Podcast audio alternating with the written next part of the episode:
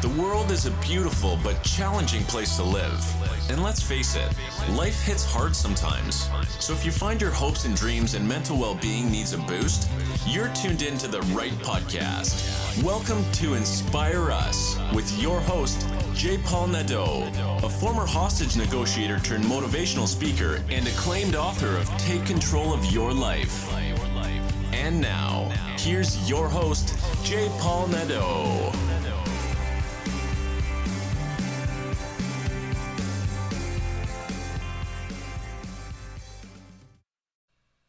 Hello, everyone, and welcome to Inspire Us. I have a warning for you today.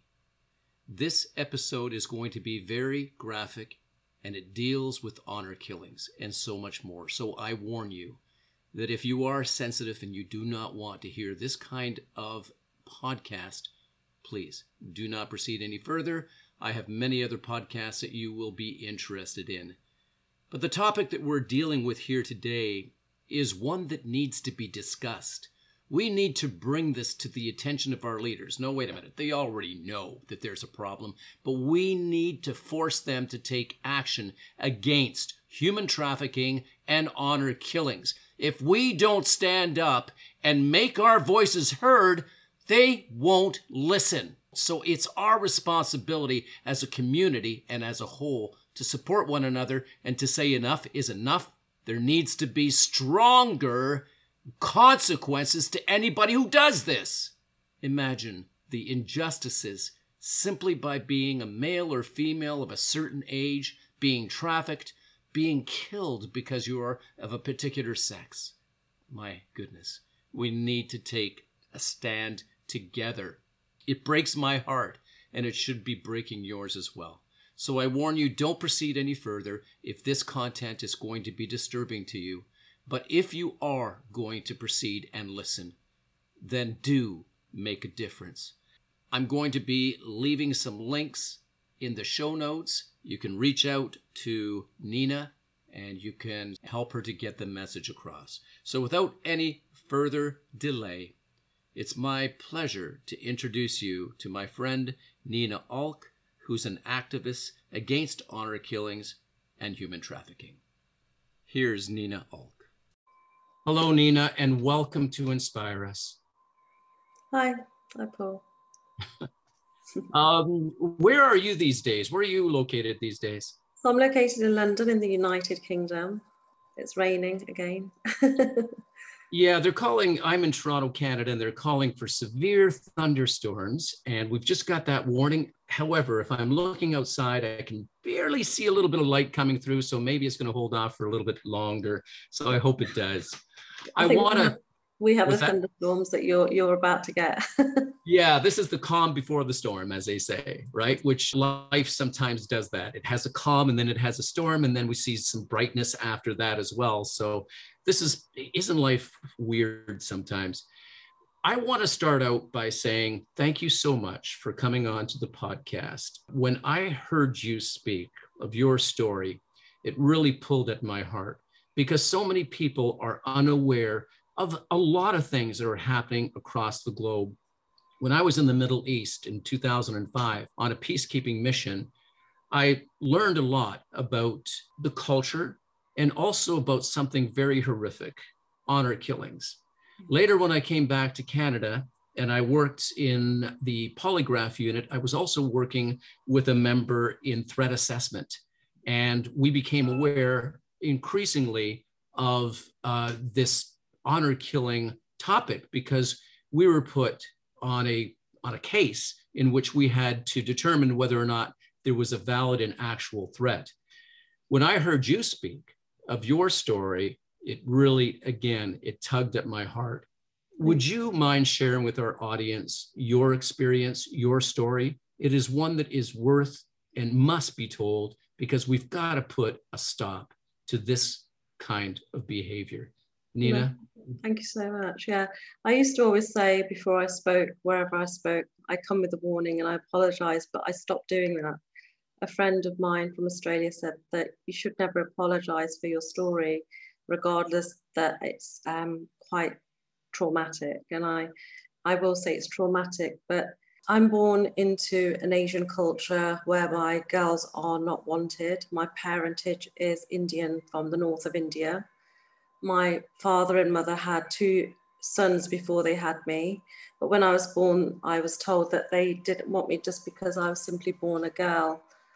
And I wasn't looked after as a child, you know, at the age of six. I was given a blue crate, uh, which I used to turn upside down and stand upon and cook for the whole family. I didn't know what I was doing, but I managed to learn, and that was my life. I wasn't allowed to engage with any conversation. I kept my eyes down. I didn't ever look at any of my family members, and most of the time I sat leaning with my um, ear to the door so I could hear what was going on because that was my only interaction with the family. And when I got to puberty, my life started to change a little bit because my father was always very angry with me. I think because I had hit puberty and I started to develop as a young woman, but I didn't question anything. I was very obedient, very quiet. I've said in my TED talk that women in my culture and young girls, we live in fear. We wake up scared, we go to bed scared, we're scared we've done something wrong all the time. And that's almost the blood that runs through our veins is fear. And at 14, unfortunately for me, um, my father came back from a bar very drunk with his friends, um, several friends, and they raped me continuously until I passed out. And I remember being woke, woken up again while they started again. My whole body had been beaten black and blue, and I was left for dead really until I came about. I remember picking up the broken plates because my main was concern was that I would be beaten again because I'd broken some plates, not what had actually happened to me. And then slowly the realization kicked in. But my father actually said to me then that he'd had to trade me to, he'd made an agreement with one of the men that had raped me because I ended up getting pregnant, which led to an abortion. And because of this, he had to agree with one of the men that had raped me that I would be married into his family.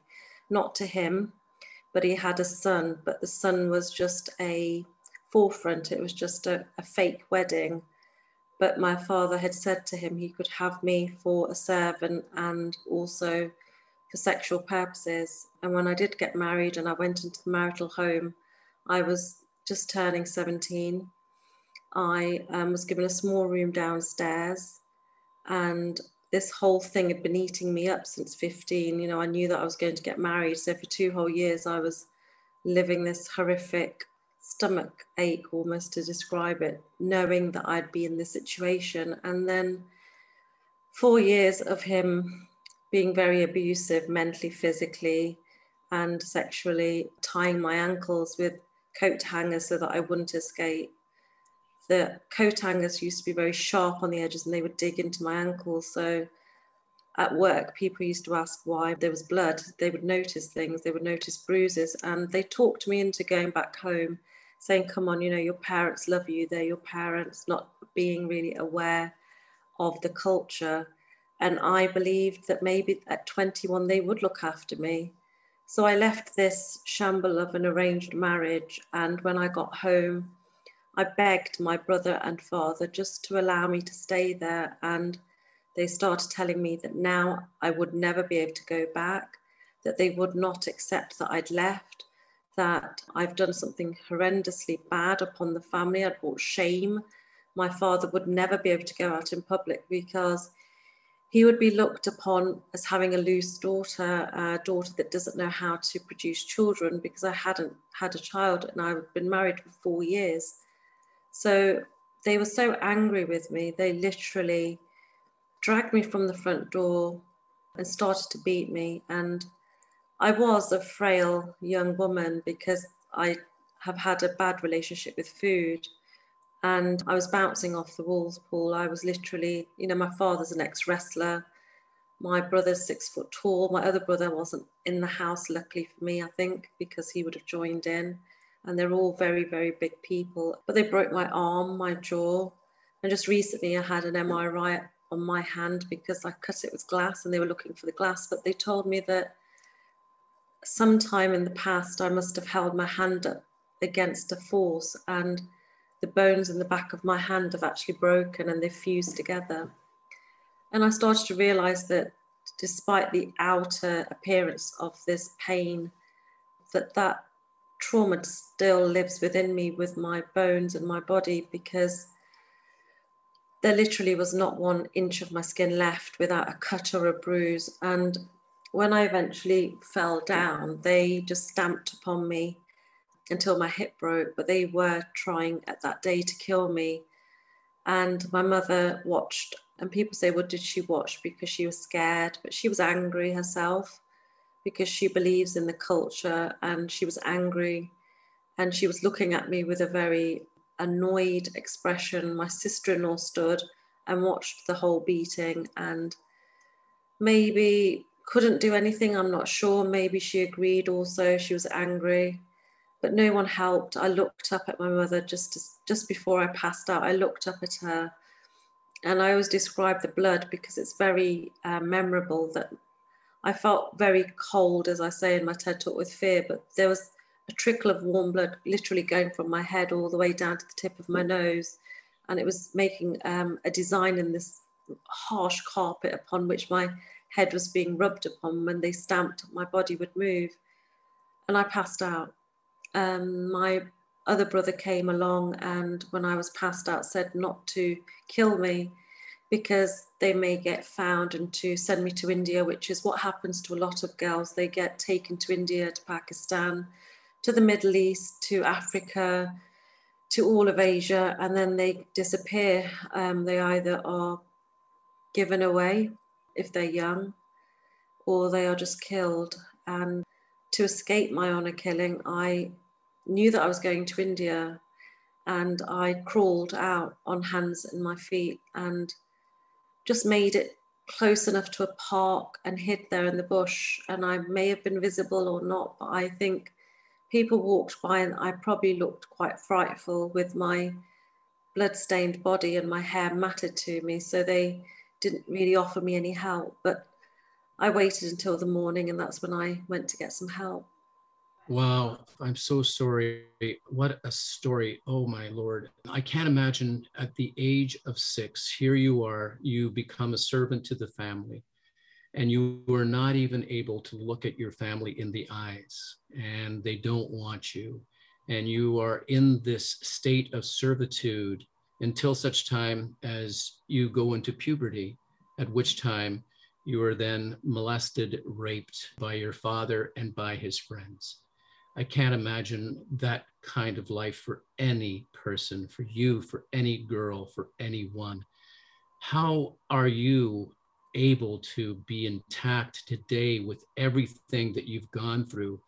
How do you retain your sanity, Nina? Yeah, I didn't actually know there was anything wrong when I was six years old cooking. You know, I thought for me that was being part of a family. Right. I didn't know any different. I didn't know that it wasn't normal for a girl not to have bedding on her bed, for a girl not to have a wardrobe because my room was so bare. I respected my brothers because I knew that boys were special, so I looked at them in the way, the way that my parents spoke about them. And I've never hated anyone. I still don't have that hatred. I just I just accepted that was who they were and that's all they knew. Understood when I was raped that it was very wrong, something felt wrong. And they say that our gut is, you know, always telling us good and bad. And I felt very that something was just wrong with the whole situation. But when you live in fear, it takes away a lot of your senses and you don't actually question the obvious. You don't question things that are obviously very bad for you. You just accept them. And I've, from a young age, learned to accept things and not hold them to my heart. The thing that really gets to me and upsets me is the fact that 30 years later, my father has just come out of prison, as I think you've heard me say, mm. um, because he abducted my half sister, my sister, that he'd had out of his marriage. He'd had an affair.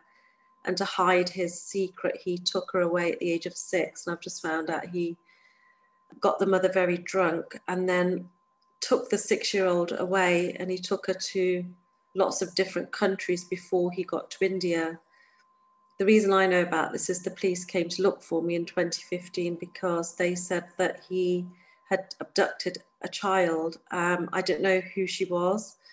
I had no idea that she existed. All I knew is that he'd taken this young child because she was a girl and put her in a boarding school in India that my friends have told me is um, a forefront for human trafficking. The police said they were unable to access the um, boarding school, that nobody's allowed to go into the school, which rings alarm bells straight away. And I suffered, quite honestly, I'll be honest, with guilt because I never held my father accountable for something. And then many years later, he went and did it on a totally different level to such a young child who now would be 12. And even today, I was saying to an old friend of mine that I question sometimes if she's been raised, been allowed to live so that they can sell her body organs. And it sounds horrendous and people don't want to hear it, but she didn't want to be in that situation either. And a lot of the children that are trafficked don't want to be in that situation. So I found myself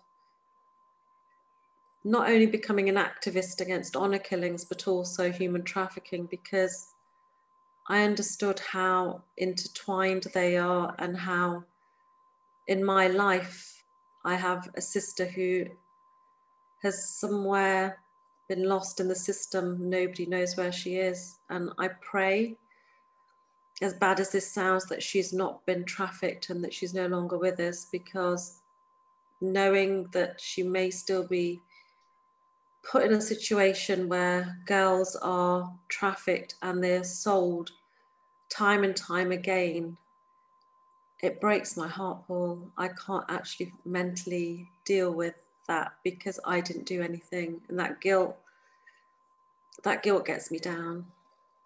I do understand that, but um, with everything that you've been through, these were not normal circumstances. So I understand that. I do. And so you shouldn't hold yourself in any negative light whatsoever. What you're doing now, you are making such a big difference. You have a TED talk where you speak outright about this and against this. You're absolutely right. The honor killings, the human trafficking, these are things that must come to an end. We have to keep putting the accountability on the people who are doing it and making them pay for this what is it that we can do as a society to help to stop this horror? What can we do, Nina? Yeah, I mean, a lot of people won't watch my TED talk because they said it's too traumatic. I think the opening line is, Can you imagine? And people don't want to imagine it for themselves. Right. You have to understand that I didn't ask for this life path that's been given to me, although I wouldn't change it because I wouldn't be able to help other people. My sister didn't ask for her life path, and many girls that are trafficked and boys don't ask for the life paths that are given to them. So we can't switch off as easily as somebody else can put my talk on pause or come off the page and do the little cross. We can't do that. So the biggest thing we can do, and I would ask anybody watching to do is to Give 10 minutes of your time to watch the speech and spread the awareness.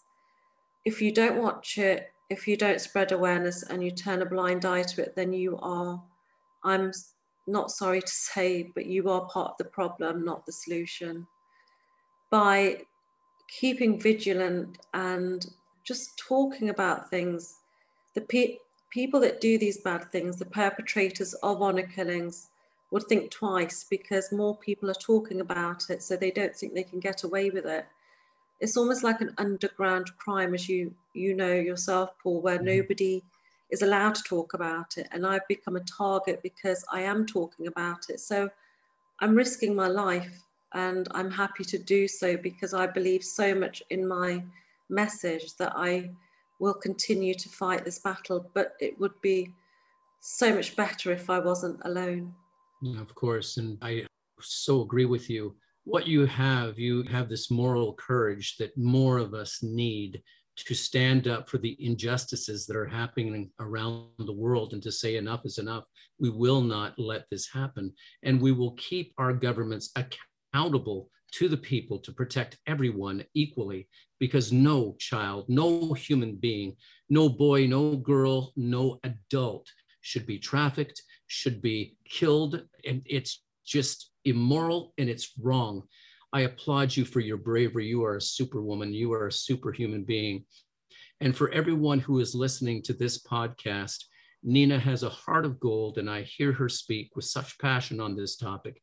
It is wrong. We know it's morally wrong, and we have to stand up to, to help one another through this world and, and to stop these injustices because it is wrong, period.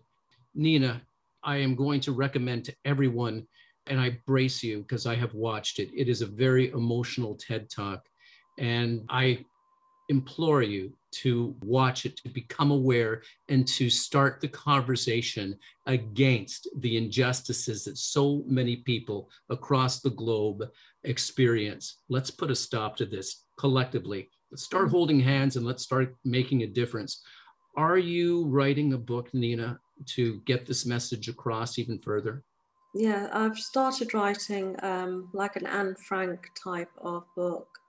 Um, I will write two books. I'll write a detailed one, like more like a novel, but I want to write one quicker to get it out there because uh, people are asking me, "Have you written a book?" Because um, they're interested. And my idea is to write this book and to have it made into a documentary or film or a series. I think my life has got so many twists and turns. A series probably would suit it better.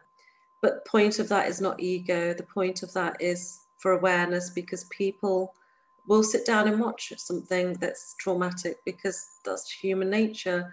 But what they will do without knowing is take away a huge message that I may not get through by writing a book or speaking on a podcast. And that that's quite, you know, it's very big for me. It's like the TED talk. People won't always watch the TED talk. I have written another book, but that's more aimed at people who want to change their lives because I've changed my life. I was, as you know, homeless six years ago and I've been through a lot. So if I can do it because I believe in myself and I love myself, then anybody can do it. And I want I would like to help others. Nina, the light bulb went on. You might have seen my facial expressions kind of like light right up because I have been working against human trafficking recently with an organization and we're doing a lot of work in this area to bring this to the attention of the world. There's a young man that I have come to know that I have worked with as well. He does documentaries on this kind of thing, and I would love to connect the two of you. Fact, after this, I am going to reach out to him. Yeah. His documentaries are amazing. I have watched them, and I'm part of his room and his experiences and we are going to fight this battle together. So I thank you so, so much. much. Thank you. Oh yes, I'm, I'm going to put you in touch. And and if you know, my my goal is if anybody's listening and they have a connection or contact, because at the end of the day, I need people to work with me, not against me. I'd love to get to the United Nations so that I can ask questions and and plead. I will plead for things to change. I'm trying to get into government so that I can say look, this thing isn't happening in India or Pakistan. Like you think I'm born and raised in the United Kingdom, an hour away from London or two, and it was happening there. Um, people don't expect it to happen around the corner, but it really, really does. As you know, Paul, you know, you've seen it yourself. Mm-hmm. You know, you uh, another light bulb just went on. I'm so glad that we're having this conversation because I know someone in the United Nations who's a negotiator and negotiates weekly uh, well, that's his full-time job. And he actually joins me in a negotiations room and he has connection. Well, he's part of the United Nations. I'm going to reach out to him as well. How can people reach you yeah. to support you? Yeah, definitely. So my started an organization that is just going through to become um, a charity. It's called endhonorkillings.org. Um, I've started that with my daughter because I had a daughter, so I broke that cycle of not celebrating a girl and she is very passionate about um, honor killings because she's heard my story and naturally wants to continue this work with me. So you can contact me at endhonorkillings.org or my name at the bottom here is ninaulk.com. I'm on Instagram on Nina underscore the Brit and I'm constantly on Clubhouse trying to get my message across. And you are doing, you know, you are doing a service for humanity. And Nina, I so appreciate you. I have two people I'm going to reach out to today. One has already been on my podcast. He has me uh, in a couple of his rooms coming up. So I'm going to reach out to him. That's a documentary gentleman. And Nicholas, who works with the United Nations, I'll be reaching out to him as well. Thanks so, very much. Oh, you're very welcome. And to everyone listening to this, this is something that, as Nina said, it requires all of us to participate in bringing the message against human trafficking, against honor killings. And if we don't, we're part of the problem. Our silence is deadly. And let's not let the silence mean the negativity and the death and the trafficking of human beings let's shout out, let's find that moral courage, let's stand together, hold hands, and make sure that we bring this message to our governments and to the world that this must stop. Nina, thank, thank you. you so much for your time. Thank you so much. Thank you.